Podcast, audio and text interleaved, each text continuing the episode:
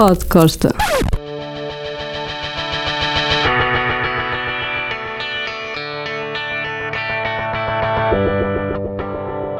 Há tempos prometi uma história sobre Lenny Kravitz. Onde está a Morena? Onde está a Morena? Repetia Lenny em Lisboa, mas a história tinha acontecido em Madrid.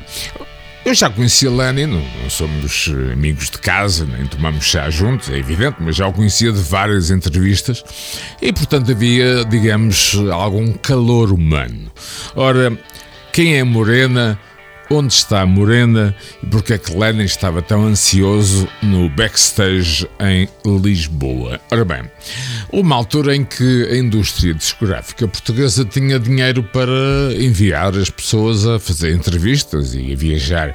Eu comecei a perceber que a indústria do disco, que não é da música, estava em decadência quando os hotéis começaram a piorar.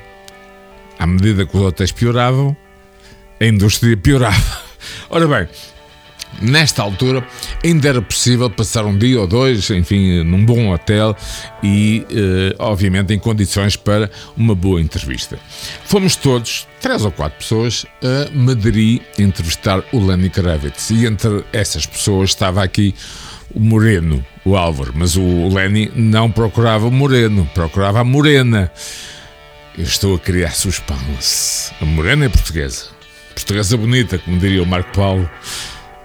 E trata-se de alguém que na altura estava na indústria televisiva e musical com um programa pop. Ora, senhoras e senhores, a tal Morena, quem era? Chegou o momento no podcast de vos dizer que Lenny Kravitz estava completamente cego por Isabel Figueira. E mais um podcast.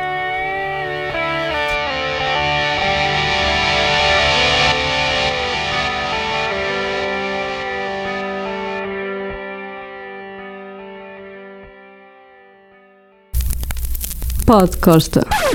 Os podcastas têm o apoio de Lado B, onde encontram as melhores francesinhas do mundo.